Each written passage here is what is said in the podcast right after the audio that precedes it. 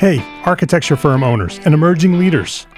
Get ready for unparalleled insight into the development of a world class architecture firm and a worldwide organization driving the digital transformation of the design and construction industry.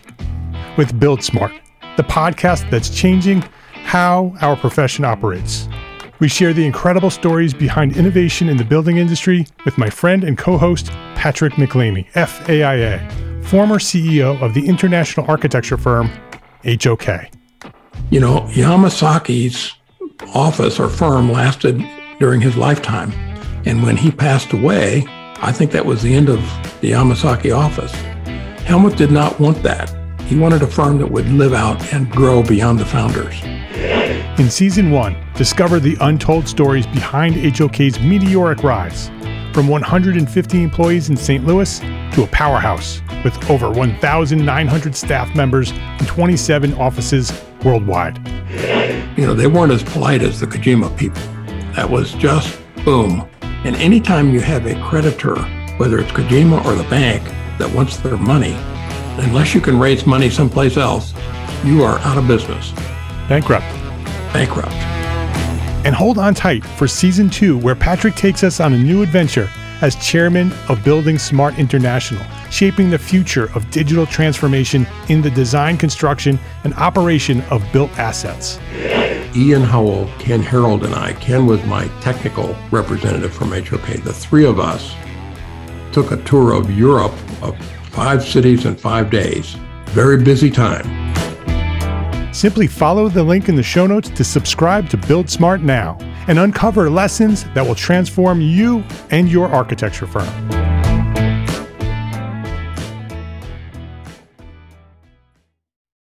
Hello, my name is Mark R. LePage, and you are listening to Entre Architect Podcast, where each and every week I speak with inspiring, passionate people who share their knowledge and expertise, all to help you build a better business as a small firm entrepreneur architect. This is episode 348.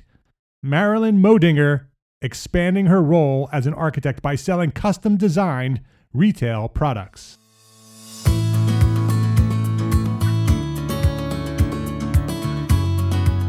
This episode of Entre Architect Podcast is supported by our platform sponsors ARCAT the online resource delivering quality building material information, CAD details, BIM specifications, and so much more. And Monograph, the time tracking and project management tool built for architects by architects.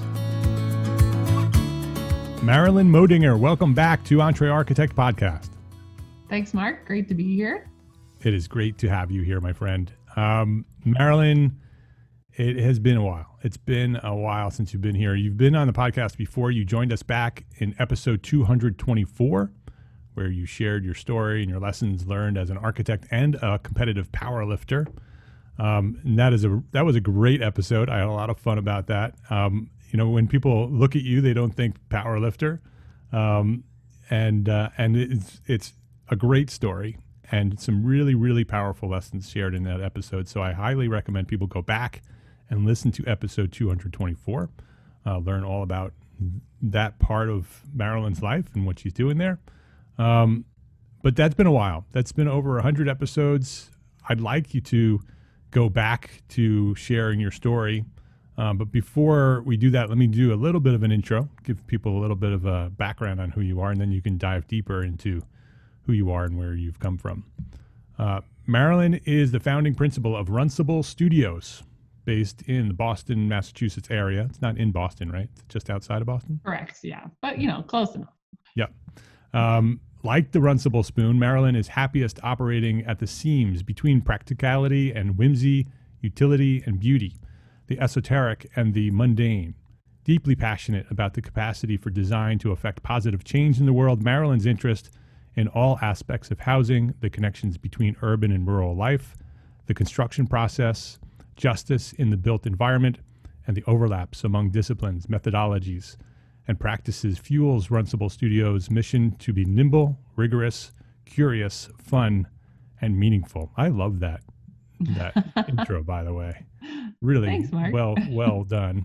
Um, so be, before we jump into what you're doing today at Runcible, um, there's lots going on there since our last episode. Um, I'd like you to provide some context, go back to your story, your origin story, share that with our listeners.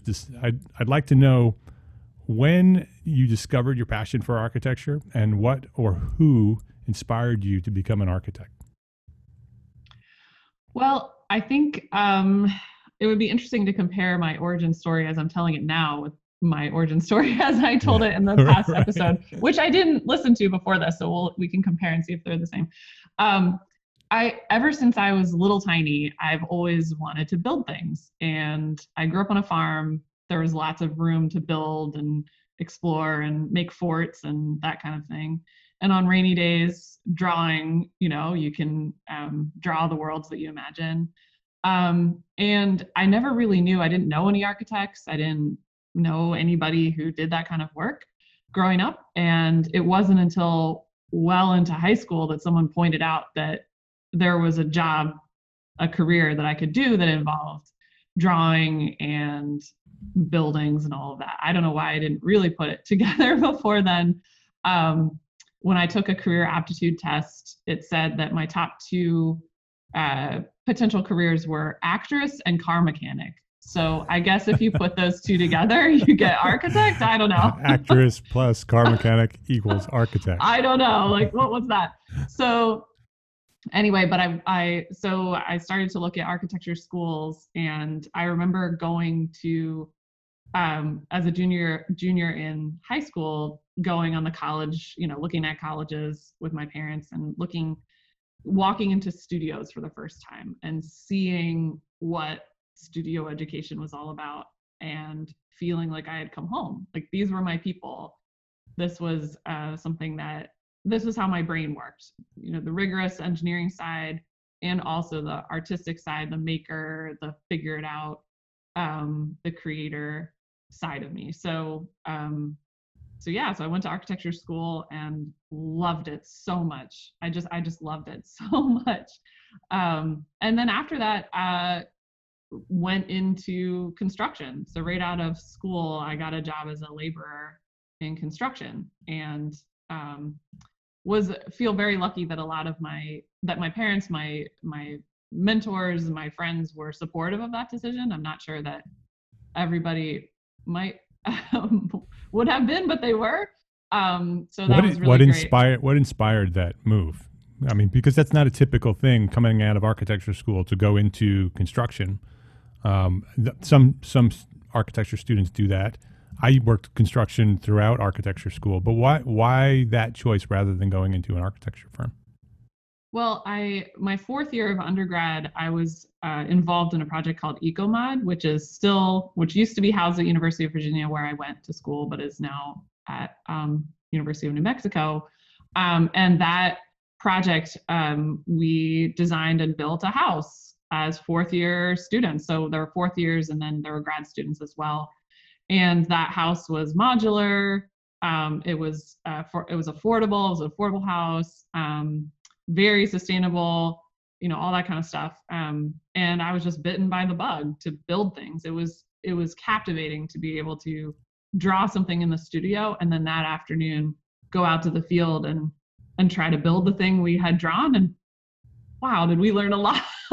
Did yeah. we learn a lot about what lines mean on paper versus what they mean in the field? And i just felt like i had a lot more to learn and the best place to learn that was in construction. So i kind of saw i, I ended up working in construction for four years um, and work worked my way out of the field and was an estimator project manager all that kind of stuff um, you know running jobs myself um, for a larger contractor. And I really felt I really just saw it as a continuation of my education. Um, plus, it was really fun. when, so, when when you went into construction, was it the plan to work construction, learn what I need to learn from there, gather and grab what I can from that part of the industry, and then move into architecture? Or when you did that initially, you thought, I like construction, I like building things, I'm going to just go do that instead. Um, I think one hallmark of the way that I look at my life and my career is that I don't see anything as permanent. So when I went into construction, it wasn't like this is a career change that i'm making. I was 22 you know? And and i also didn't see it as this is a thing i will do for x number of years learn x number of information you know things and and this kind of information and then go to grad school. There was no plan. It was a these are the things i'm interested in and this is the world where i can learn that stuff and when it got to the point where i felt like i had learned a lot and i was ready to go back to grad school then I went to grad school. But it, I did not, it sounds like I had this grand plan when, when you sort of look back over how my career has played out, but it definitely was not a grand plan. it was about any time I was curious about something, I wanted to get to the bottom of it. And I wanted to not just do it for a month, but do it for years and figure out exactly how it worked. Um, but yeah, nothing's permanent, and that's how I look at my business too. Nothing's permanent. Yeah, Just give yeah. it a try. See what I was happens. going to say that as we get into this this episode, you'll learn that not much has changed. that's true. All right, so so you so you went into construction. After construction, you went into grad school. Where did you go for grad school? I was at University of Virginia also for grad okay. school. Yep. And then so take it take it from there. Where what happened from there? So after uh, so I graduated um, in a recession, so that was scary. But uh, so I had a job offer in Boston, a city that I had been to once in my life when I was like 11. And so I moved here, sort of sight unseen. um, and um, it wasn't much of a job offer. I had to move here and sort of be available. And then if the job materialized, then I would get to take it. So it all worked out in the end, but it was a little scary. Um, so I was actually teaching also. I got an adjunct position at Northeastern.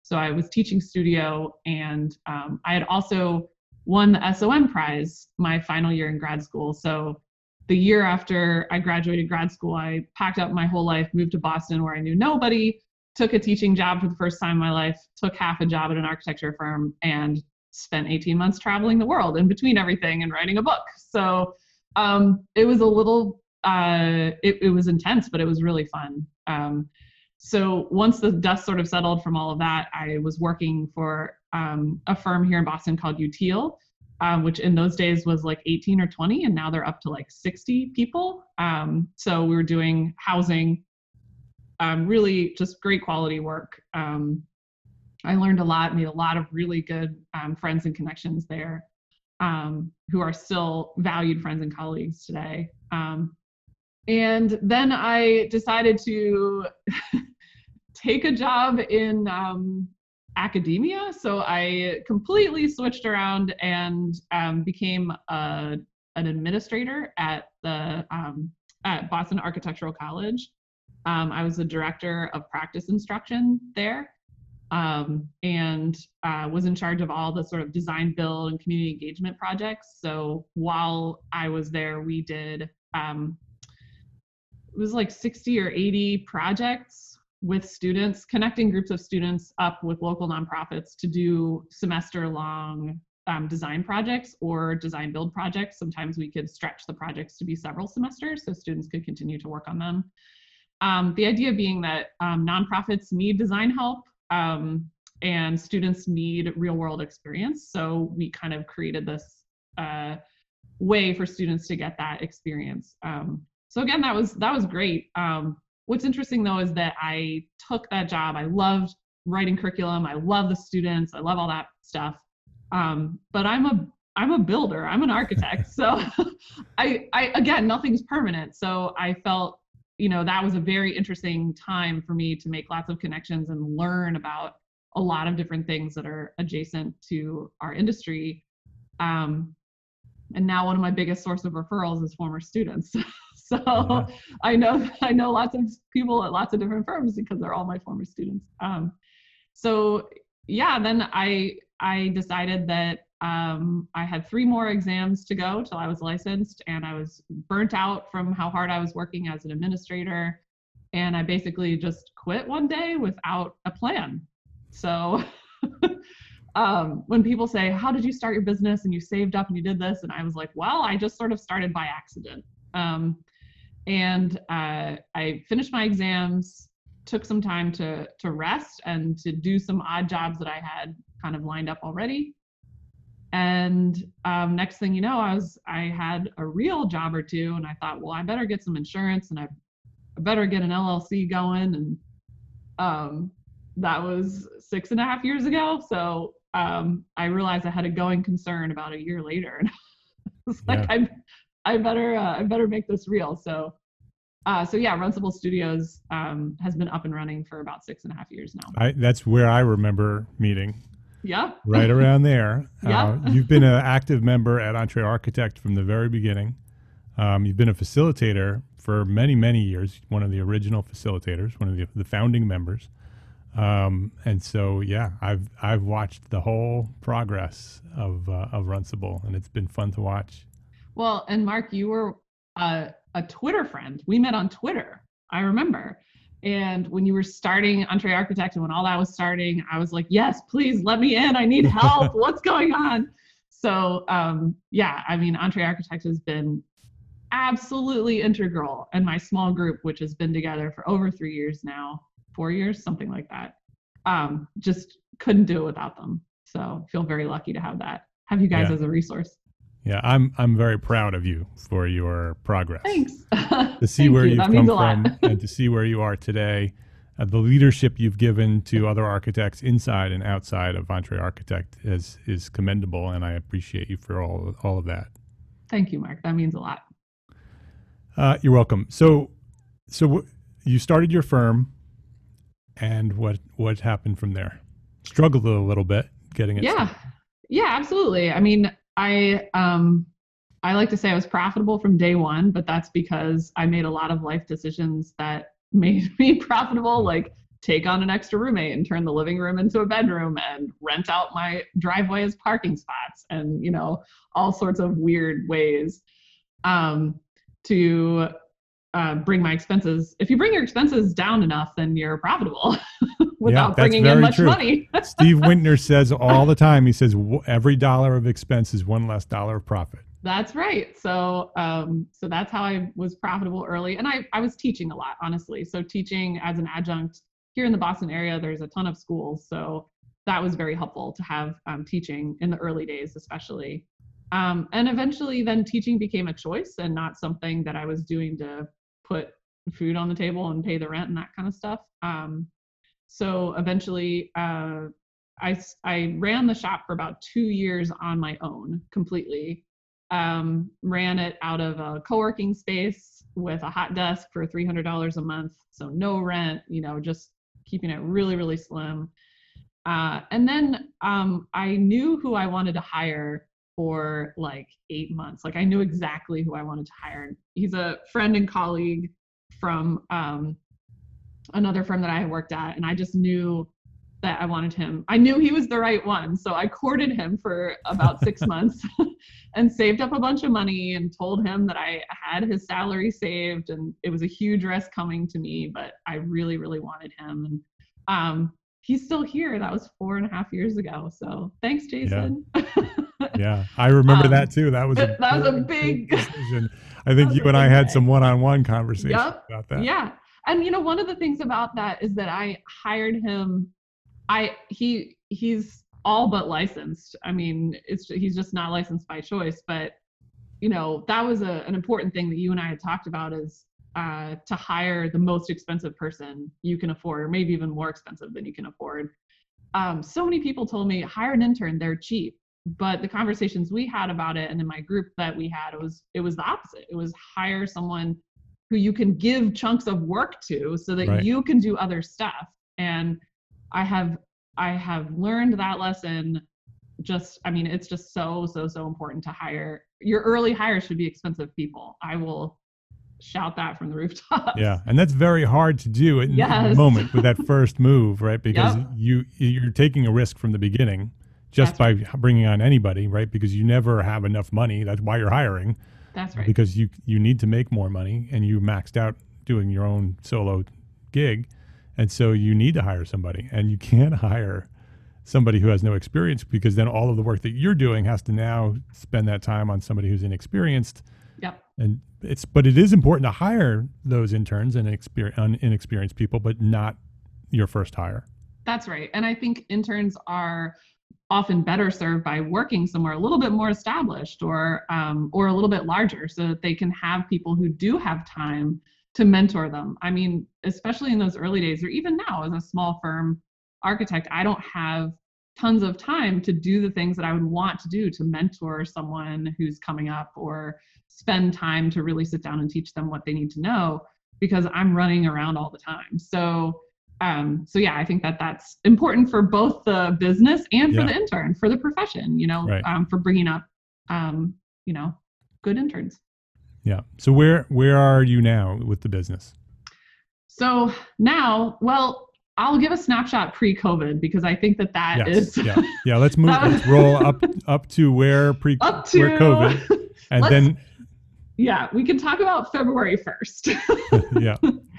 um yeah so i had rented my first real office space um, about a year and a half ago um, that was not a co-working space that was not my second bedroom in my rental that was all that kind of stuff. Um, and i uh, it was really fun and i was sharing space with hourglass boston who um, w- which is an awesome organization um, supporting artists here in the boston area and doing all sorts of super cool stuff. Um, and we were sharing space but it wasn't quite the right space and our lease was coming up and so we were looking for another space and we found this space i'm in now which is kind of a weird anomaly space. So we're we're um in this like ramshackle converted garage kind of thing right now. Um and we had just moved in we moved in february 1st you know i had the boards were full. I had just hired another person really high level registered person like I was looking to hire two more. Um, I had never felt more secure Yeah. in where things were going. We had several jobs out of state. We had um, really cool stuff lined up, um, work that was well underway. Um, It was finally all clicking and rolling and all coming together. Yeah. And you know, that's the scariest moment I've learned when you're like, yeah, okay, all right, I got this. Like that's the moment. Um, but usually if something happens to kind of reset you, it's something like, oh, you know, a job slows down Yeah. or you know, something happens. It isn't that a global pandemic sets in. right. The world So- shuts down literally for three months. yeah so um so it was a really exciting point to to be at you know i i was spending money setting up more workstations and and and getting ready and um and then you know here in boston we got hit early and we got hit really hard um so mid march i was i was teaching we went we went all online mid march um as the students were coming back from spring break um, so that was really intense. And I was teaching professional practice. So that was interesting having that all these are grad students getting ready to graduate and we're talking about their job offers are being rescinded and they don't know what's going on. And um and then you know the bottom really dropped out. We lost all of our work that was related to hospitality, retail, industrial. Um, we're pretty involved in those sectors and it, it just it was all gone within like two weeks um, my clients who stopped those projects were wonderful. I just want to i just want to say they were they paid me for all the work that we did. They were just wonderful and i understood the position they were in they understood the position i was in. And you know as a side note it's taken years to, and it's something i'm most proud of to develop the the projects that have those kinds of clients that um, it wasn't always the case for us, um, but we just have this amazing slate of clients, and I think that's taken a lot of time and effort to to get the kind of clients that um, that treat us right and that that we you know that there's there's mutual respect and um, all that kind of stuff. So they were really wonderful, but it was pretty tragic. Um, and I was suddenly looking at my bigger office space with more rent, my very expensive new employee, and my i mean this is a common story that that many people have gone through and we basically closed down the office everybody moved home. And i did that day that day it was sort of snowing and we closed the office and i i locked the door and i'm like holding my computer in my hands and i just i i started to tear up. I was like i was so close. I was so close and i don't know what's happening now. I'm like going home to sit in my hallway like the old days. like I thought I was past this. I was so close. And now I'm like sitting in the hallway with a space heater like trying to run an architecture office through a pandemic. Um, so it was pretty it was pretty abrupt around here um, how how it happened, um, and it was really scary. I mean, we had mask mandates right away and all that kind of stuff, and um, you know everyone was just trying to help each other and trying to figure out what was going on. Um, yeah, I think yeah, it it's pretty tough. And it and it took probably three months or so to sort of realize that it wasn't temporary, right? Yes. I think that sort of throughout the the nation, it was sort of this. Oh, this we'll just stop doing this for a couple of months, and then we'll be right back. And then then we realize, oh, this is going to be longer. But you know, it'll be a few more months, and we'll be right back. And oh, maybe it'll be a year, and we'll be right back. And I think somewhere during the summer, I think many people realize this is a long-term, semi-permanent situation that we have to adjust to and, and adjust personally, and we have to start looking at our businesses this way and and start to make some changes and and and look at other opportunities and do all the things that we need to do in order to run our businesses. We will return to our conversation after this quick break to say thank you to our platform sponsors here at Entre Architect, ARCAT, and Monograph. ARCAT.com has been assisting architecture professionals in their search for the best products for their projects for nearly 30 years. Starting as a printed desktop reference with listings in manufacturers' catalogs, ARCAT has evolved into the number one most used website for finding building product information. Today, ARCAT is an invaluable tool for AEC professionals, offering a powerful product search engine that's backed up by up to date CAD, BIM, and specifications. And just as it was in 1991, today, ARCAT offers all of this at no cost to their users and without requiring any registration. It's free.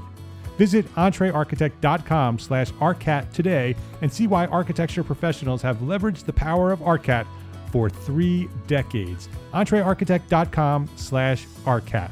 That's entrearchitect.com slash A-R-C-A-T. Spreadsheets. Spreadsheets. Are you tired of using spreadsheets to keep track of your project plans, your budgets, your staff, your time? Our friends at Monograph know what that's like because they're architects too. They know all about that spreadsheet mess that you're dealing with. So they did something about it. Monograph is a time tracking and project management tool built for architects by architects to respond to the challenges that small and medium sized firms face on their quest to a profitable business. With Monograph's integrated suite of tools, you'll stay on track and on budget without the overhead of wrangling spreadsheets every day. Improve your firm's operations today. Try Monograph. Try it for free at entrearchitect.com slash monograph. Ditch the spreadsheets. Visit entrearchitect.com slash monograph and try Monograph right now for free.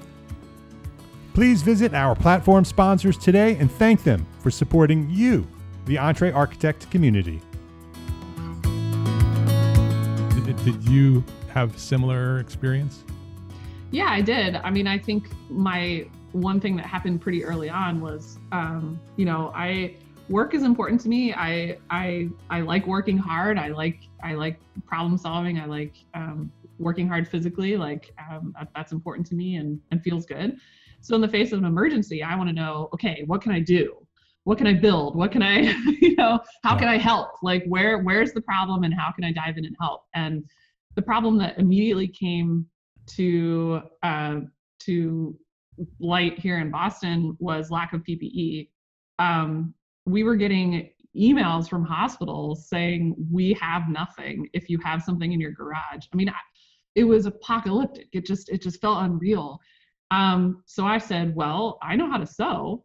So i got out a sewing machine and um, got in touch with some folks who were who were already doing mask making um, and volunteered to make masks and that first batch I made eight and it took me like four or five days. um, and I was like rusty and I didn't know quite how to do it and everything was hard. And plus the psychological part, I'm making masks. Like this is so weird. Um, but then after that, you know, I um, started, I ramped up production and I was making masks um, for for donation um, about 30 to 40 hours a week. So on top of working in the office 60 to 70 hours a week. So there was a span of about eight to 10 weeks where I was 90 to 100 hours a week um, working in the business. And then I would get up at five, I would sew for two hours. I'd go to into the office, aka the other room. Um, and um, I uh, eventually, as I as I mentioned, we had uh, we share space with Hourglass Boston, and they um, were trying to figure out how to support artists um, and get PPE where it needed to go at the time too. And we were brainstorming about how we could work together on that. Um, and I remember saying um, to Nicole, who runs Hourglass, I said, "Hey, what if we just sold masks on your website? Um, like they have a store." And I said, "Well, why don't we just try it?" And we put up, I think, 20 masks, and they sold out in like four minutes. so, so we thought Bing, we were like, "Oh, bulb." whoops." um, so I guess maybe this is a thing. So I started producing masks, um, and she would buy them for me and then sell them on her site uh, marked up. So we were both getting paid. I was buying all my material locally um, from a shop that was down the street, but that I couldn't go into because everything was closed. So they would deliver me fabric in brown bags on my porch. And then um, I would uh, sew and drop individually package them and drop them off remotely to Nicole, who would put them on her site and then she would mail them out. Um, and that was wild. We had a spreadsheet saying, you know, here are the different designs, here's how many we anticipate selling, here's what we're doing. Um, then we got started having fun with it and started doing fun photo shoots with them and like, you know, having um, people do these cool selfies with them. And then of course because i'm a uh, so so honestly that that actually that brought in real money. That brought in real money. That paid me that month. Um for, that paid my salary that i mean a reduced salary but it paid it paid Yeah, me that it covered your expenses. yep. Um and you know of course i'm an architect so i can't leave well enough alone so i was i was sitting i was like there's got to be a better way to make these masks these ear loops kind of hurt you know like i'm not there's got to be a better way so i started Just before you get into that, oh, that's yeah. because you're an entrepreneur architect. Oh, right. I'm an entrepreneur architect. that's why yeah. that's happening. That's true. That is very true. That's an important distinction It's both. Yes, it's Yeah. both sides of you that that that saw that and realized there needed to be more.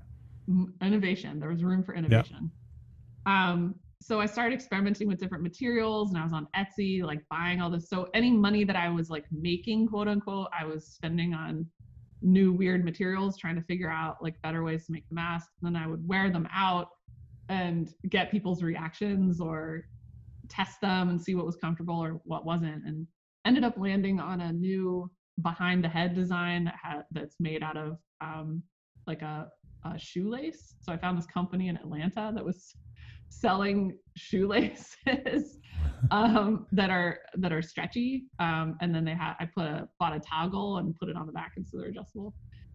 So I started selling those on my website, which didn't have a store or anything. But I was like, oh well, I'm on a my website's a Squarespace site, so it has the store plugin for an extra ten dollars a month or whatever it was. And I said, well, what else am I doing? I'm working 100 hours a week. I might as well like see what the store is about. So, uh, so yeah, I thought, why don't I just try this? So I put my masks up and marketed them separately from the ones we were selling at Hourglass um, because these are the behind the head ones and they were different designs. And uh, people were into them.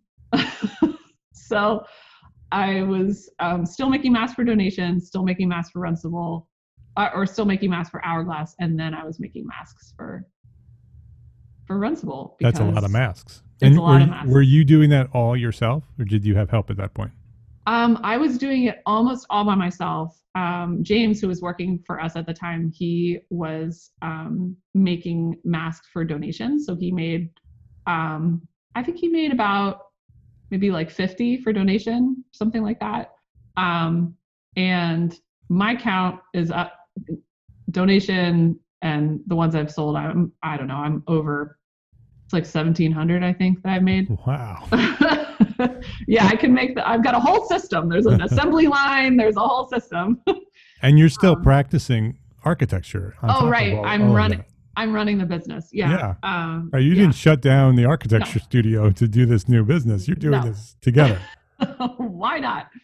Um, I mean, there there did come a point where I did kind of shut down. I was so exhausted um, that I I did have to take a step back and say, okay, well, 100 hours a week is not sustainable. Um, that's it's not it's it's not okay. um, and you know, I realized I was also kind of an emotional reaction to an emergency is to dive in and work as hard as I can. Um, and that's fine but it's not an emergency this is now life as you as you were saying this is now what life is so right. i have to really readjust everything and if i want to do all this stuff i have to really readjust so that i can do this in you know 50 to 60 hours a week and not I, am very committed to not working 100 hours a week. That's that's not right. That's not okay. I had to give up powerlifting during that whole time. yeah. um, and you know that's um, that wasn't okay. So I did have to make a major readjustment and say, hey, if you want to do all this stuff, then you've got to you've got to change some things. So um, what did, what did you do at that point where where you realized I'm making a, a big difference here. I'm I'm I'm making a lot of masks. I'm making some money. I like what I'm doing. I'm helping. Um, but this is not sustainable. This is this is I'm going to crash eventually, and this no, then nobody's any good, right? You're no good. Right. The the people you're helping won't be helped anymore. So when you were at that moment, what did you do, and then what were some of the changes that you made? So I recognized um, it's always good to when when you're head down, you're working really hard to like lift your head up for a minute and look around, like um, like prairie dogs or meerkats yeah. or whatever. Like they stand up and they look around for a minute and just get a lay of the land. And I realized that many people by this point were making masks for donation, and also PPE production had caught up. So right. I didn't. I I could still make them for donation, but I wasn't needed as much as I was before. So I backed off on that. Um, you know, I'll still make masks for donation if requested, or if somebody needs one, I'm happy to give them one. Um, but that, but by that time, things had caught up, and people were so so that kind of went away on its own. Um, at the office, you know, we uh, so much of our work had slowed down that you know, it, I wasn't, and so much of it had just gone away that we weren't as busy at the office. We had um, some work that was, we had one particular project that was very steady, and we were pinch hitting for another architect in Philly working working for them, and so that was an easy one. Oh, by the way, we were also learning Revit as an office during this, so it was like, well, hey, like we've got this project. You know let's just give it a try. You know let's let's focus in. Let's try to learn revit in these times. And you know i'll take the odds and ends. And we had two projects that were wrapping up construction. And i could sort of see that i wasn't getting the number of inquiries i usually get. I wasn't you know and I, I sort of did the math. I said okay what do i need to do to make it through 2020 like w- what do i need to do? And i basically figured out that at starvation rate like keeping keeping everyone's pay the same. Yeah. Um, but spending not an extra penny anywhere, being really careful, making sure to stay on top of invoicing. That with our current, this was this was midsummer as I figured this out, that we would make it to the end of the year. I didn't know what would happen in January, but I knew we would make it to the end of the year. So that gave me enormous peace of mind. Um, and once I knew that, then I I had the freedom to not be so frantic to chase work or to take bad work. Um, and I learned that lesson so acutely before that taking bad work is never worth it. Yeah. That I wasn't tempted to take bad work. And I think that was this that is very different than me 3 years ago or 4 years ago at the very beginning taking crappy work cuz I'm scared of not having not being able to pay people. Yeah. Um, so I didn't take bad work. I only I stuck with the work we had and um, worked really hard to make sure we were we were sticking with it. So it, so some of it happened naturally, and then some of it was um, you know uh, and then you know some oddball things happened like uh, James who was working for us who I'd hired in February I went back to grad school. So, you know, that helps the old right. bottom line. yep. um, and I decided not to rehire um, at this time. I would love to rehire. I would have loved if he would have stayed, but I would have, you know, um, but at the same time, I decided not to rehire and let that, that was a big help. yeah. Um, to, to have a payroll cut a little bit. So I th- a couple of those things kind of came into, into focus. Um, and that helped. Uh, so, you, so you evaluated your situation. The meerkat popped up, looked around. Wait a minute, this I can make some changes here and and still benefit the people that I need to benefit. I can still focus on the things I want to focus. Then there were a few things that, that because of the condition and the situation that we're in, sort of made made changes for you right and you you took advantage of those and not rehired those and so so you have some opportunities for additional um, or or fewer expenses, which you know helps your bottom line.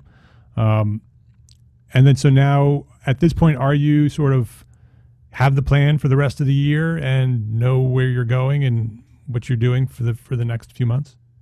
Yeah, I mean, I think so. We're um, we've got work lined up um, that that's solid that we're excited about. Um, you know, and um, we've also got my most recent project, which is another uh, out. um, in addition to the meerkat popping up and looking around and seeing what was going on, I also needed to evaluate how to keep myself going through all of this. Um, you know, um, my uh, our our EntreArchitect mastermind group met every week, sometimes for extra meetings um, throughout this whole time, and was a huge support system through that. Um, and also, it became clear to me that I needed to find other things um, to kind of keep me going and keep me um, fueled and excited and um, and hopeful. Um, and the mask adventure, putting the mask on my website, was part of that. So I decided to try um, selling other things on my website. um, and so this was a late summer development that I that I thought I would give a try. Um, and you know, we put up our first round of T-shirts and sweatshirts and things. Um, we have a line of um, their uh, drop ship, so I don't have to uh, stock everything. So they're custom printed for each person who orders it. Um, and I thought I wanted to have um, something that reflected our values at Runcible and my sort of spirit around building. So we have uh, a couple of different ones. One says, I can build that with a period at that. Yeah. I can build that.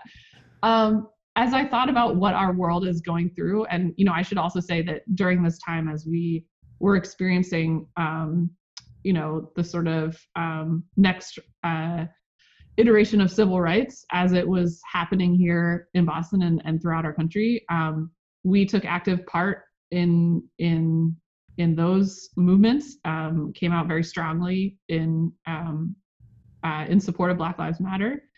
And as part of that, I started to think about what it meant to take a stand about my values as a person and as a business owner. And the phrase "I can build that" really meant a lot. Uh, really encapsulated a lot. Um, it reminded me of being five years old and building my fort. You know, I can build that. I can do that. Yeah, yeah it reminded me of what I heard um, uh, community leaders and and people that inspire me saying about the kind of world they wanted to build, the kind of just society. You know, we can we can build that. I can build that. Yeah. Um, everyone is a builder in one way or another, and uh, even in times where things are very uh, unsure or where things are coming to light that um, you know that are systemic and that are problematic in our world um, eh, that that we that we need to change. Um, so uh, so that's where that came from. So we um, we have our i can build that and then uh, we have our i heart buildings so i thought you know what am i always saying i'm like i love buildings i just do so so we we tried that out it was really fun um, and then our other the other design was a, a list of um, women of architecture. So I started to think about who are the the women uh, who've who paved the way um, in this field. Um, and it started off. Uh, we did a whole series this summer on social media, a uh, series of stories um, showcasing um, pioneering Black architects, um, and uh, it it reminded me of these names that I had and, and, these these people that I had learned about before, and that wanted that I wanted to sort of bring back into our um, into our consciousness. So uh, I started with a list of um, women architects, and um, I was nervous to make a shirt that had this list of names um, because I would forget someone or someone yeah. would say you should have put this person and not that person, and and I welcome that kind of commentary and that kind of conversation. So what I, I I tried to solve it. I think I solved it by leaving a blank at the bottom. So there's the list of of names, and then it says and, and then there's a line, so you can add someone else that has inspired you, or maybe yourself, or someone that you know. Um, so we have note cards and tote bags and T-shirts and all sorts of stuff. Um, so yeah, so I guess I now am a clothing designer or a t-shirt designer. I don't know. yep, you could add that um, to the list: clothing designer, fashion fashion designer, yeah. uh, uh, retail mogul. yeah, that's the plan. So um, so yeah, they're all up there. We're getting ready for our next big drop of cool. Probably what when this podcast goes up, we'll have our whole new line up. Um, I uh, worked. Um, the the next line is all inspired by um, architectural drafting symbols. So um, we have door swings and beds and tables and you know all sorts of weird things. Um, the idea being that uh, I wanted to create some graphic tees that were cool that architects might think were they they understood the deeper joke, but non-architects would be like, "That's a cool design." So yeah, um, so yeah, so now we have a whole line of T-shirts and all sorts of designs, and we've been doing photo shoots, Mark, like these super fun photo shoots with all kinds of fun artists and collaborators, and it's been really fun. So that's that's part of it. It's about obviously it's there to help us be profitable and help us make money as a business but it's also there because it's a wonderful way for us to um, uh, work with other artists collaborate in ways that allow us to to funnel money towards the art community um, here in boston. And spread um, a very really positive powerful message while you're at yeah, it. Yeah that's the hope. So that's what we're doing. Um, I'd love for everyone to go buy t-shirts, but I'm also just excited to to have gone through the process and to to be tinkering with it. Um, so yeah, we're having fun with it. Yeah. So people can go right now. Runciblestudios.com slash shop is where you can go to check out the whole collection, the Moedinger collection, the fall 2020 Moedinger and Runcible collection. Uh, Runcible Studios with an S.com slash shop. Um, what a wonderful journey you've had, Marilyn. I love how um, everything that is presented to you, you you you embrace it, you analyze it, you deal with it, you get through it, and then you and then you proceed and progress. You make it into something bigger and better and more powerful and more positive. Um, you are a role model for architects throughout the world they should go check out runciblestudios.com and see what you do. Uh, they should definitely connect with you on Instagram and Facebook and LinkedIn. Definitely connect with Marilyn on Twitter at MW Moedinger. Um, personal tw- Twitter feed, uh, very powerful messages that you're sharing there. Um, so they should definitely connect with you there. Um, before we wrap up, Marilyn, I'd like you to answer the one question that I ask everybody here. What is one thing that a small firm architect can do today to build a better business for tomorrow? Well, um, I think uh, I, will share a, a, quick story. Um, you know, as I, I, mentioned that we're in this space, we're sharing with Hourglass Boston. We're also sharing with another important collaborator in here, um, J Birdie Fitness, who happens to be my roommate. Jesse Burdick happens to be my roommate and she's a strength and conditioning coach and she um, had to start her business during the pandemic because she lost her her other positions at gyms we pulled together a bunch of equipment but she didn't have anywhere to go well, I looked around and said, "Why have this big old office space with a giant conference room? Why don't you take over the conference room?" So now we've got an artist group, an architecture firm, and a powerlifting gym in one space. And we're all socially distanced. We're doing it all the right way, contact tracing, all that good stuff. Um, but you know, I share this story because we're what's the one thing you can do? It, find the things and the people that fuel you and that make you excited and that make you want to do your work. You know, who says that you can't put a powerlifting studio next to an artist space next to an architect space? Who says you can't?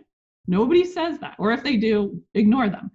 You know, it's not who said that you can't start a retail store if you if you want to. I, I think so many times as architects we sort of self we stop ourselves. We don't ask how many times have you put together an invoice and, and you say, oh, well, I shouldn't ask for that much, so I'm going to take money off of it before somebody else told you to. Yeah. So yeah. finding things that fuel you, that keep you excited, that don't say no to yourself bef- before you've even tried something, before, you know, nothing's permanent. It doesn't, it doesn't matter. The shop doesn't work. Okay, that was fun, you know. Um, at some point will there be other people in this space? Or maybe a year from now we won't all be here? Okay but we have this wild wonderful story of of these three businesses that are making it happen in this weird way. And so i think it, it's just what you can do is is fuel your curiosity find things that feed you and and don't don't be afraid it's scary but but you don't have to be afraid if it if it doesn't work it doesn't work it's okay very because sometimes it will work and it'll yeah. be awesome. and and usually it will work. Usually that's the thing yeah. is that if you're following the, your passion and you really that's love right. what you're doing, it may not make the money that you expected, but you're going to be happy doing it. Exactly. Right, and maybe maybe you need to make adjustments or stop doing it in the future, but it'll it'll add. I mean, listen, just look at Marilyn's story from the very beginning through now. It's always been these these big experiments. Just jump in and do it and see how it works. And the things that don't work, stop doing them. The things that right, meerkat. That's right. I'm looking around; those things aren't, aren't working, or I can I can let those go, and I could focus on those things and make those bigger and better, and then do it again and again and again and again. So very powerful suggestion there. Very wise answer to that question, Marilyn. Um, Marilyn's name is Marilyn Moedinger. It's M O E D I N G E R. Marilyn Moedinger. Runcible Studios with an S.com is the website. Go check that out. You can click the little shopping bag at the top right corner if you want to go right to the store from there. Um, or just go to runciblestudios.com slash shop and go buy something. Go buy something right now. Yes. please. Care what it is. buy one thing. And then and then take that link. I say this about the podcast every every week. But take runciblestudios.com slash shop and send it to a friend. One friend. That's it. Just one friend. So everybody who's listening – go buy something and then go encourage somebody else to go buy something. Um, you can connect with Runcible Studios on Instagram, Facebook, and LinkedIn. You can just search for Runcible Studios. We'll have links in the show notes as well. Uh, again, Marilyn's on Twitter, MW Moedinger uh, on Twitter. Marilyn, I really I value our friendship. I, uh, I, I, you are a very important person in my life, and uh, you and I have had many, many deep conversations separate from EntreArchitect, separate from architecture. Um, and I, uh, I value your input in my life, being part of my life. Uh, you're an inspiration to me and to many, many people out there. Um, thank you for sharing your knowledge here today, but thank you for everything that you do for everybody that you do it for because you are a very selfless person uh, and you're working really hard at making the world a better place. And I appreciate you for that. And I appreciate you for sharing your knowledge today at Entre Architect Podcast. Thank you so much, so much, Mark. It was it was my pleasure. You've been listening to episode 348 with my friend Marilyn Moedinger. How inspiring was that episode? If this is an episode that you would like to share with a friend, uh, if you'd like to access the show notes, there is a link to be able to do that. EntreArchitect.com slash episode 348. That is the link to share with a friend. Please do that. Share that right now. Pop that, that link, EntreArchitect.com slash episode 348 right into an email and send that to a friend. Post it in Facebook, tweet it out on Twitter, do it in all the places. EntreArchitect.com slash episode 348. And we will continue to grow this podcast so we can continue to serve the profession of architecture. Entre Architect is a proud member of the largest, most engaged AEC multimedia network on the planet, Gabl Media. Curated thought leadership for an audience dedicated to building a better world. Listen and subscribe to all the shows at Gabl Media. GablMedia.com, that's the place to check it out at gablmedia.com. That's G A B L media.com. And check out Entre Architect Academy membership, ready to edit business resources. You might need those, right? Live monthly training every month, a new expert coming in and training for us, and a supportive architect community waiting for you. It's all waiting for you at Entre Architect Academy membership. Learn more and enroll right now at entrearchitect.com slash join. Did you know it's free for 30 days? You can come in, check it out. You can even hang out with us at the live monthly training for free. 30 days. If you like it, stick around. If you don't, cancel your membership, no cost. EntreArchitect.com slash join. I hope to see you there. Be well, my friends. Be healthy, be happy, safe, and secure. Thank you for listening today to the Entre Architect podcast. Love, learn, and share what you know.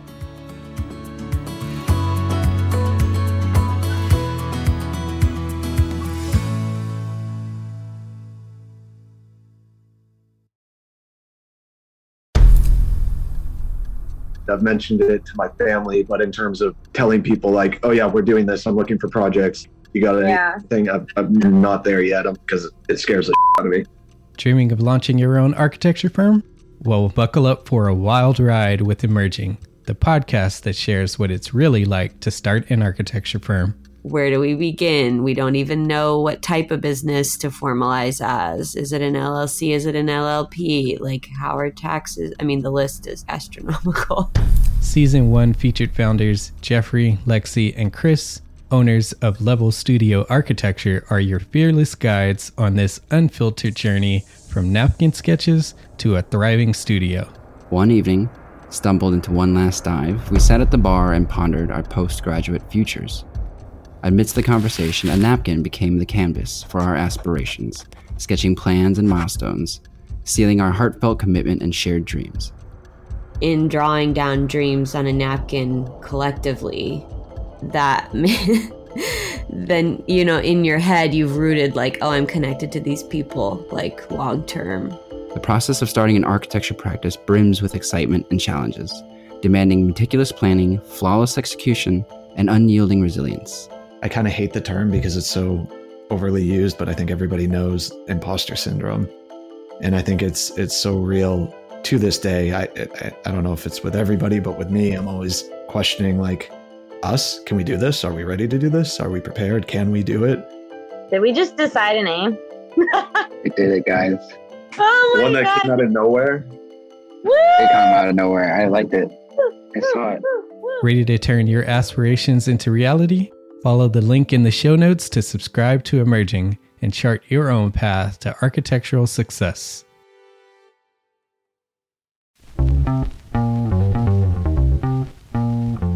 Calling all small firm architects. It's time to tap into your full potential with Entre Architects Context and Clarity, where inspiration meets innovation. Hey, it's Mark R. LePage, founder of Entre Architect, and I'm inviting you to join my two favorite co hosts. Jeff Echols and Katie Kangas as they bring together authors, experts, and thought leaders for electric conversations with entrepreneur architects around the globe. It's not just a podcast, it's a community where dreams meet action. There's a simple equation there. And what for me, what that did, just doing that basic calculation was it allowed me to compare what I had actually saved in my retirement accounts to what I thought a possible projected annual spend might be. Artists are temperamental, so beautiful design is going to be a priority. When the job is done, we're going to actually need to live in the house, not live with the person who designed it. and so uh, for me, the, the artistic skill, the architectural skill is most important. And so I would say like that would be 60% of it, if not more. Gain insights to build a successful practice. Subscribe, engage, and let's redefine your future together. Join the Context and Clarity community, where every conversation adds to your blueprint for success.